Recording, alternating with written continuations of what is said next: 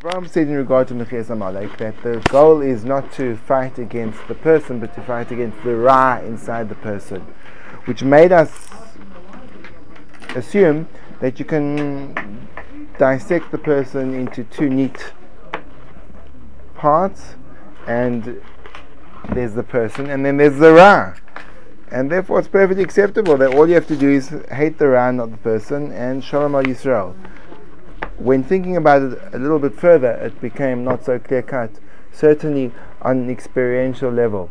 That our perception of people isn't that there's a person and then there's his actions, and if he does good, he's good, and if he does bad, he's still good. But rather, our grasp of a person is the way he is, and the way he is is largely determined by the way he acts, and our entire engagement with another individual is based on that which is visible to our eyes, which is how he behaves. Granted, we can see beneath the surface and understand perhaps some of the motivations behind his actions, but at the end of the at the end of the day, the actions are the starting point for our grasp of who he is as a person, and hence we like certain people and dislike others because of what they do and what.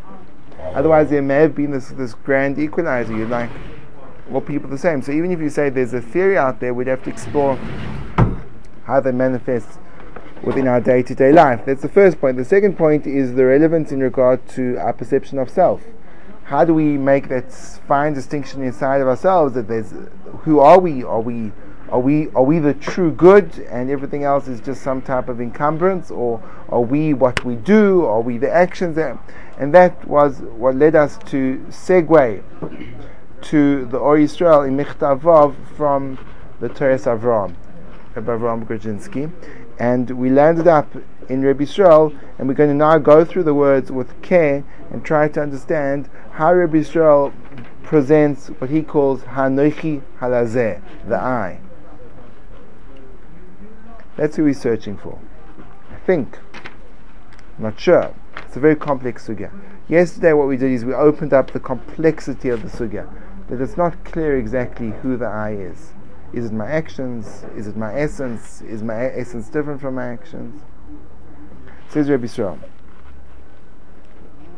Harav Baal Mesilas Yesharim Bakdom Sifroi. So we in the beginning of Michtav Vav, the Ramchal, who was the Baal Mesilas Yesharim Bakdomis Sifroi Hanichbod, in the introduction to his special sefer, Heichel loymar ki lo yichtoi rak pshutim. He began by saying that he would only eat, only eat Sorry, I'm hungry. Ah. he would only write. Drawing pshutim and noidoim. Just slipped out there. Ugh. He'd only write drawing pshutim and noidoim. Ayin sham. Ein Mrs. Shayim Lefana case. I don't have a copy in front of me at the moment. Rabbi Yisrael says, writing this letter to his Talmidim. But I only write things which are simple. So, in terms of uh, the the Achronim dealt with Rabbi Israel's words as if he was a Rishon. Every word was carefully measured. Why Rabbi Yisrael has to say the Ramchal, when he wrote his Sefer, he only spoke about Dvarim Pshutim. I don't have one in front of me, but I'm going to speak about Dvarim Pshutim. well, okay. You, you, may not have a Sefer in front of you, but you, you remember the fact that he spoke about only Dvarim Pshutim. So why do you have to mention in your letter that I don't have a sefer, a copy in front of me, but I'm also only going to speak to Ram Shutim. So the fact that the sefer is not in front of you is irrelevant, seemingly. Do you, do you hear? Mm-hmm. So I don't know why he says that. If he was going to be speaking something, speaking other, something other than Dvarim Pshutim, he would need the sefer. Ein is Shayim Lefana Ka'es. Ken Anoich I'm going to tell you something which was said and repeated many, many times. And what is that? You see how Rabbi Yisrael relates to Yom Kippur. We relate Yom Kippur as a, a, an annual event that occurs, and Rabbi Yisrael looked at Yom Kippur as almost the central focus of his year. Yom Kippur was this day when you could actually have the ability to do in one day almost the impossible. It's a day which is so elevated and so effective in its capacity to change the internal state of what the man is, that he he was completely and totally Yom Kippur focused. And he, when you put it across, it's, it's, it's, it's pretty obvious and open to us that we completely underutilize Yom Kippur. Think about what it is. He says, Ki Yom Kippurim levad mitzvasa apart from the fact that in the hierarchy of mitzvahs it rates very high, because it's an Sheish Kares V'oid, it's a positive commandment and the negative transgression is a Chiyuv Kares.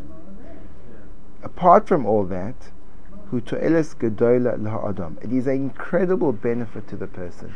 We underestimate the power that Yom Kippur has to transform. And why is it? What is the benefit of Yom Kippur? L'hatziloi mitzarois rabois v'nisgavois. It will save him from tzaros, which is generally translated as, as troubles. But the truth is, the word tsar just means narrow. What I was thinking recently is, avada tsar means a, a horrible, unpleasant event occurring to a person. But I was pondering on the word tsar. tsar. Why is it? Why is it making narrow? Why is it called a narrowness? I don't know if this is correct, but it's certainly true when describing a person in a matzav of tzara. When a person is a tzara, he becomes completely focused on that event. He's, he has no capacity to be expansive. Achman Nitzlan, a person has a sick child, so it, it, it completely envelops him. There's nothing else in his world at that point in time. He becomes completely focused. So his life, which previously had many, many different components to it, becomes focused and narrowed into one specific area. So that could be the pshat in the tzara, miloshon tsar, that the general breadth, the ravchus of life becomes very, very small. And in doing so, a person can't experience life to the fullest.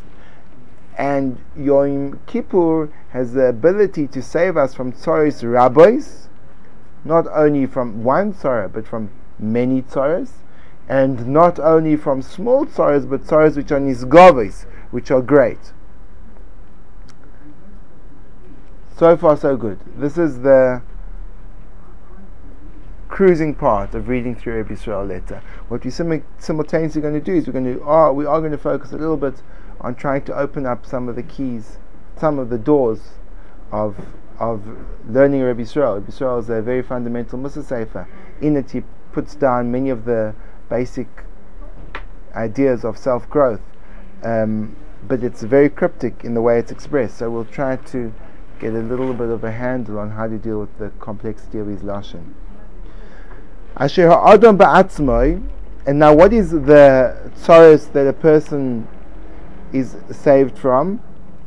So the problem with Rabbi Israel's presentation is he has these long sentences and it's not clear where the connecting points are. I don't know how you explain that grammatically.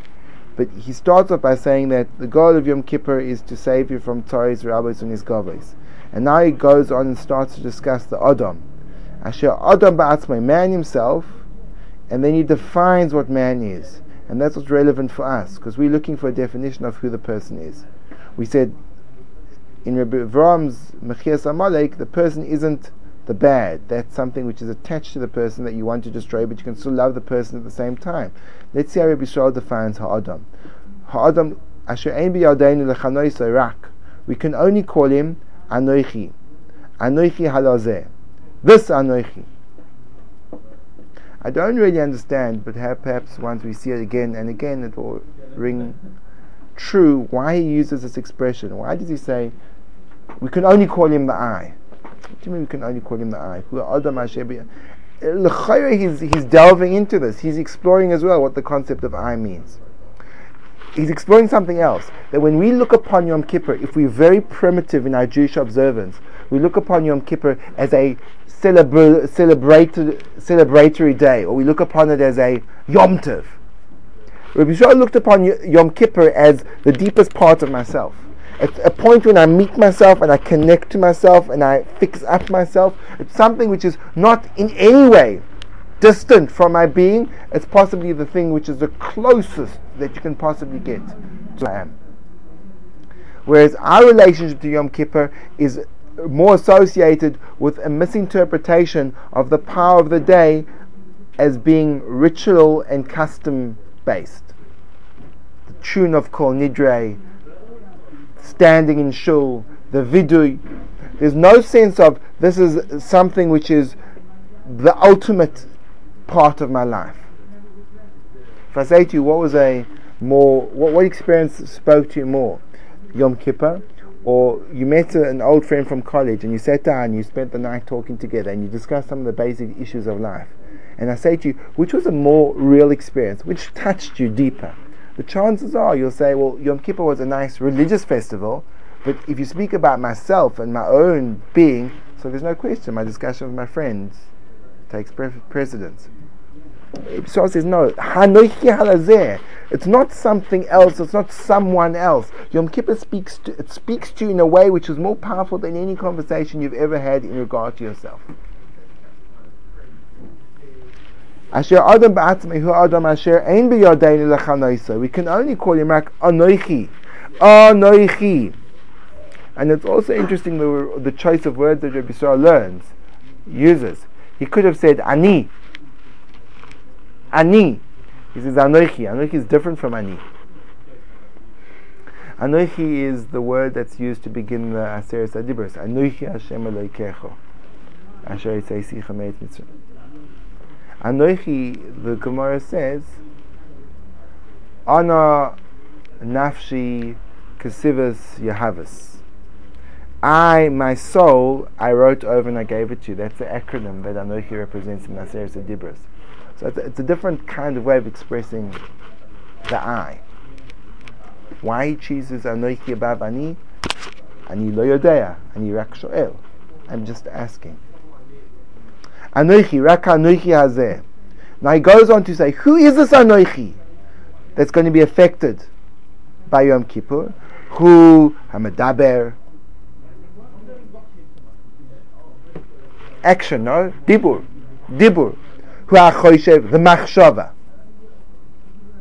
Who Amisave is the one that has the, the one that has the desire that's rotzing. Who Amisamel Hasik Tavosoi. So he says four things. The Anochi is the one that speaks, your choice of words. The one that thinks, your choice of thoughts. The one that desires. Seemingly, if we now say, and who am I? So the way we'd evaluate who you are is by taking into consideration well, what type of thoughts do you have? What type of words do you say? What type of desires do you want? And the fourth one is, and what kind of desires do you strive to achieve? Where do you place your efforts in your long term goals? What you striving to get at? And that's who you are. So if I see a person that's working desperately hard so he can buy a brand new, super long, in shining chromium Harley Davidson. Ah. And he can rec- recline as he feels the brute power beneath him. It's descriptive. It's descriptive. He's a misamal hazik tabasi. That's what he's putting in effort to try to achieve. Someone else will be doing it. Three and four. One is the taiva that you have, something which is on the spot. I'm hungry. Not expressed. Or It's it's it's it's on on call. I see the food, I go for it. I feel the taiva drawn to the food. The stimulus is direct to the awakening of the taiva. The second one is it's more long term. That I'm doing different things, which ultimately will bring about. So a person can have a taiva to be a world champion athlete. A person can have a taiva to become a CEO. A person can have a taiva to become a Talmud Chochem. A person can have a taiva to become a mispalel. A person can become a taiva, a taiva to become a Baal Chesed. Those are those are Those are who you are. So seemingly the way you, if I would say, okay, let's make a checklist, I want you to make an evaluation, I would like to draw a portrait of who you are. So what I'd say is, well, if I could see your thoughts, and I could hear your words, and I could see your desires, and I could see where you're striving to get to, and what you're striving to achieve, that taking all that, in all that into consideration would describe who you are. A Person who thinks thoughts which are vindictive and mean, a person that speaks words which are harsh and hurtful, a person that has desires which are lowly and contemptuous, and a person who, dis- who stri- strives to achieve something which is despicable. So you say, well, that person is a Rasha. A person that uh, thinks thoughts which are lofty and holy, a person who thinks who speaks words which are kind and caring, deep and wise, a person that has desires which are pure and holy, a person that strives strive to achieve goals which are lofty and elevated, so then you say, well, he's a tzaddik. And we fall somewhere in between, that we have thoughts in this direction, thoughts in the other direction. So the gamut of all our thoughts and all our words and all our desires and all our goals, all those things put together define who we are, if that's true. So the I is quite a complex thing but it's much closer to the way I experience you and you experience me than some type of mystical concept of the I is something which is completely hidden from the I, and the person that presents himself is, is not is not really connected intrinsically to the center of being. Do you understand? But still, they're not so tangible. Pretty tangible my thoughts are certainly tangible to me, not in the okay, not in the concrete sense. To other people, to but I can know myself now. You've told me how do I know myself? Well, it's quite simple. I do a cheshbon nefesh, and I think about the type of thoughts I think, the words I say, the desire I have, and what I'm trying to achieve, and then I know who I am. And then I say, and that's who you are. That's who you are. That's the real you.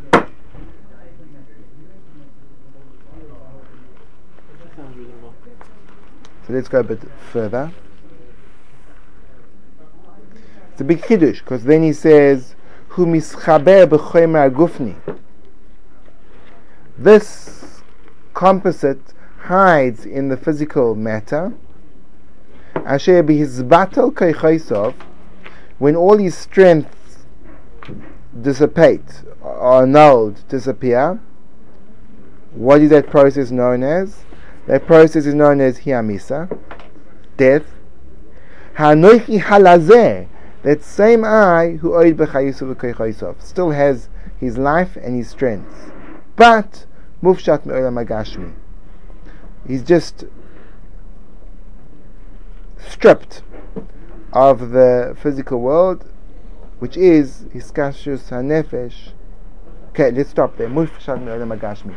So his chiddush is that a person before death and after death doesn't change one little bit. A person, let's go back to Arasha, who thinks thoughts of malicious intent, speaks words which are painful and hurtful, have no chokhmah in them, desires things which are lowly, and strives to achieve evil goals, so that same person dies and he remains exactly as he was before, only that that essence of himself no longer has a physical expression in the world. He no longer has the body to do those things with. So he desires the promiscuous lifestyle, he just has no body and no woman. He achieves, he's striving to be a he's striving to be a motorcycle rider in a place where there aren't any Harley Davidson shops. And he's thinking thoughts where he's thinking thoughts of malicious intent when there, are, there aren't people to hurt, and he's desiring things which speaking words and his whole essence goes into a world where he's he's a he's a little bit strange. He's a it's, it's, it's, Rabbi Yisrael over here is saying a very very vivid description of the transition from life to death. And we, I think, are often in the habit of thinking that when a person dies, he automatically becomes spiritual because his body stops functioning. And he says, No, you just carry on the physicality in a spiritual fashion. Spiritually is the wrong word. You carry on exactly the same essence, just abstract. All that happens is you shed your, your outer layer, your outer skin. Everything else remains identical. Isn't there some extent to which the physical body, which is not yet completely integrated with the self, is des- is desiring of physical things. And once like food or whatever, and, and that once that goes, then to some to some extent, for like average people, then that some of that desire also goes. So that's a chiddush that, that Rabbi Yisrael says. He No. says that doesn't happen. You'd think that, what do you mean? The only reason I have desire is because I have a physical body to act out on those desires. The only reason that I speak bad words is because I have a tongue to speak them with. The only reason why I think bad thoughts is if I have a brain to think them with. But once the brain goes and the tongue goes and the body goes and the world goes, so then all those things go with them. And he says, no, all those things stay with you. That the eternal, in inverted commas, I is no different from the temporal I. But I think I don't know. I don't know if this is what Robbie's asking, but some of these taivas are only for the goof. Absolutely. you can have a taiva without the goof? You can have the taiva, just no goof to fulfill it. But it's like it, without the goof. It's like having a phantom limb. People who have eh, Rachmana Litzlan amputations, they still feel their limbs. They just don't have them anymore. But they feel they have a real sense that they have a hand, even though they have no hand. It's called a phantom limb. That's a mashal. You have a phantom body, but just you don't you don't have it. But your your your being feels that. So your being lusts after nothing because there's nothing to lust after. But it lusts after. But what about the sense in which we say that some of your desires come from the Yetzer uh, Hara, and that's your body? Who said your Yetzer Hara is your body? It's hard. Uh, again, I don't want to start trying to apply models that you know from elsewhere to Rabbi Yisrael. Let's work upwards. Let's see what Rabbi Yisrael has to say. So this is Rabbi Yisrael's vision. Rabbi Yisrael's vision is that there's nothing different from a person alive and dead, other than he just doesn't have a physical body. But in terms of his value system, his expression, his sense of humor, his personality, identical. Identical. Nothing changes. That's why it would be so much more ideal to live in a world, um, like, uh, of theory. So again, there, there's there's the Rabbeinu Yonah in Shaarei Teshuvah that quotes. He doesn't say the source.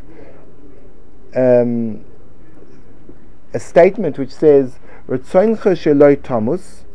your desire is not to die, mus ad sheloi tamus. Die before you die.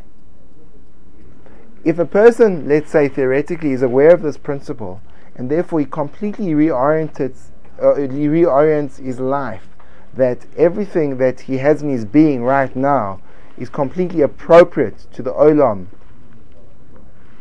haba, to the olam aruchni. So what happens is he actually never dies. The experience of death is the leaving behind something that you can never reclaim. But if a person in this world was focused on machshavas of Torah, diburim, toivim, umoilim, taivos kedoshos v'tahoros, and he was misamel hasig dvarim gvoyim v'ramim, so then the transition from this world to the next would be an absolute joy.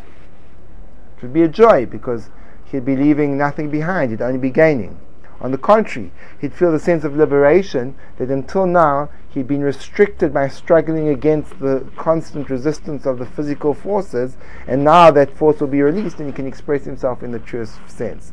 So for him, the experience of death will be an ultimate liberation. Whereas for a person who didn't live the life with a connection to that beyond the self, and he got locked up into the things which are straitjacket him into the parameters of narrowness, so he's in trouble. He's, he'll be in pain. Um, I think Rav Dessler once said that the difference between Gan Eden and Gehenna is just who you are, it's not the place. You have two people going into a shul. two people, let's say, let's take an extreme shul, an extreme sports show. There's extreme sports and there's extreme sports shows. Extreme sports shows is a, sh- is a shul where they give it all they got. Um, there's a show like this in up the road. They have no clock in the show, and they start davening at approximately eight on a Shabbat morning, and they finish somewhere around two. So that's a good six hours on your average Shabbos morning. Now you put two people into that shul. One person has a strong connection to tefillah, and he's striving desperately, and he has the tools to do so of getting close to the Ribbono Shel Olam, and he can draw out every word of tefillah with a, such a geschmack and a pleasure that for him to spend 10 minutes on Baruch She'omar is a rare gift. He can think Baruch She'omar, Ribbono Shel Olam is the source of all abundance in this world, and he She'omar, he said. And then he looks around himself and he grasps the enormity of the cosmos and the millions and billions of stars. And on planet Earth alone, the varied life forms, even just one species of trees, how many there could be and how many variations, and the animals, and the flora and the fauna, and the fish, and the different land formations. And he he, he internalizes this, this, this gigantic world.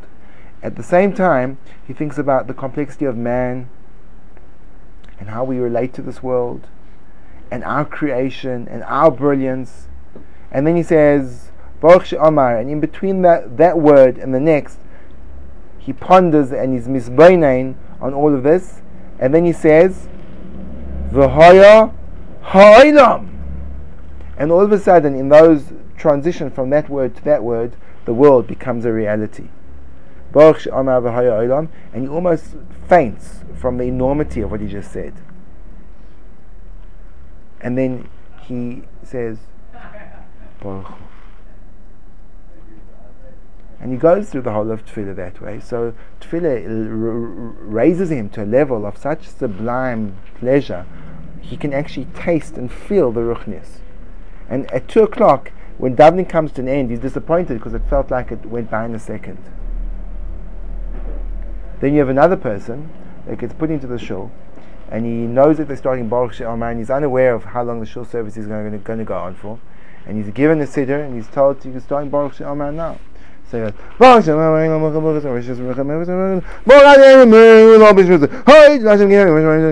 and he realizes that he's finished, Pesukei Dezimra, and now he starts to look around looks around and he's, he's, he's at Nishmas because it's Shabbos morning and he's at Shochein Ad and he looks around at the person next to him and he sees the person next to him hasn't even got to Yehi Chavoid.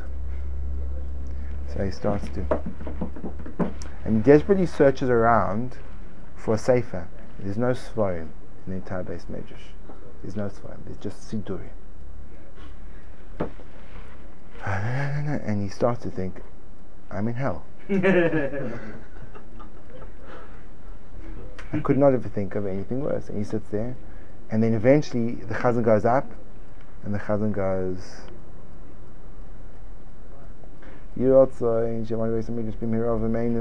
and you suddenly realize they've just finished saying korbanos. Hmm. that point in time, he starts to run towards the door. There are guards at the door. They say, You're here till the end. He goes, mm, mm, mm, because he can't uh, stop himself. They just look at him and they shake their heads. And he turns down, back to his seat, and he cries. Next to him is our friend, who's now almost coming to the end of Baruch She'omar,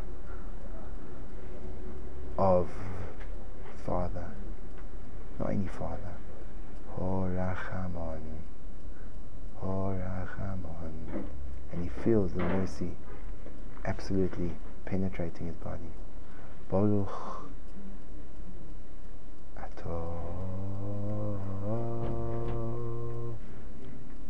Hashem Shem Avaya Hoy hoy yeah, Adonai Koel. Almost loses his breath. Melech. Mehulo.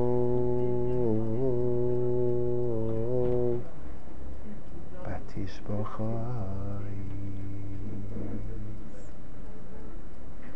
He's ready to begin. To begin Haida. Two different people, same place, very different experiences. So, Rabbi Yisrael says that's the ani. The ani doesn't change. We are all eternal.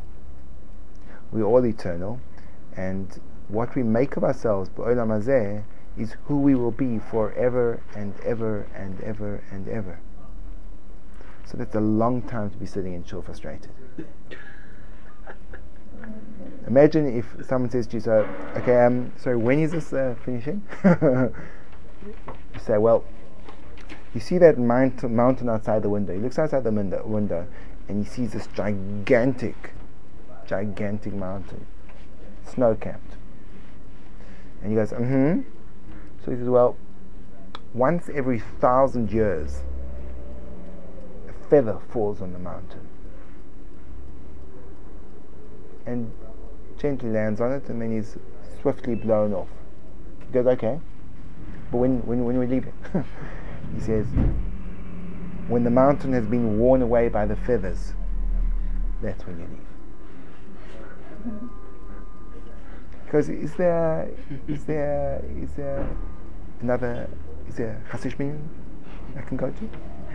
Where's the Stiebelach? Find me the Stiebelach there are no Stiebelach in heaven. mm. Do they have Gemaras? Not during Shacharis. but I learned Torah so hard. It was only for intellectual pleasure. Um, sorry. Um, well, uh, uh, um, sit down.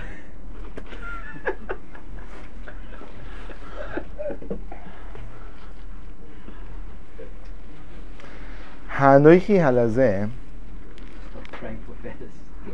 Right.